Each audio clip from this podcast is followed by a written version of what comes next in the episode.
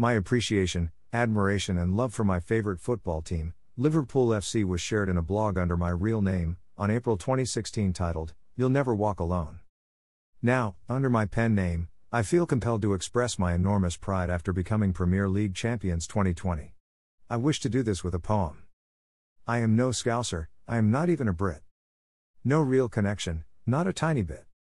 So how come I'm red through and through? Plastic, some would say, and maybe that's true. Born in Rotterdam, but raised near Hull.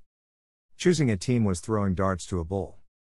Perhaps because they were champs in 73. Whatever, my choice became LFC. A fanatic follower when growing up. Enjoying the Reds' fortunes with every cup. Listening in bed on late Euro nights.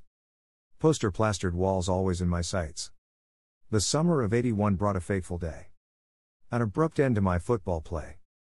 Wheelchair bound, no longer to run. Mom wrote a letter, telling of her son.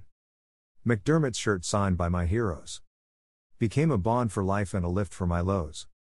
Today I live in Belgium, with son and wife. Both infected with the Anfield way of life. Agendas planned for games I wish to see. If not at Anfield, then the screen it will be. History, culture, values, all second to none.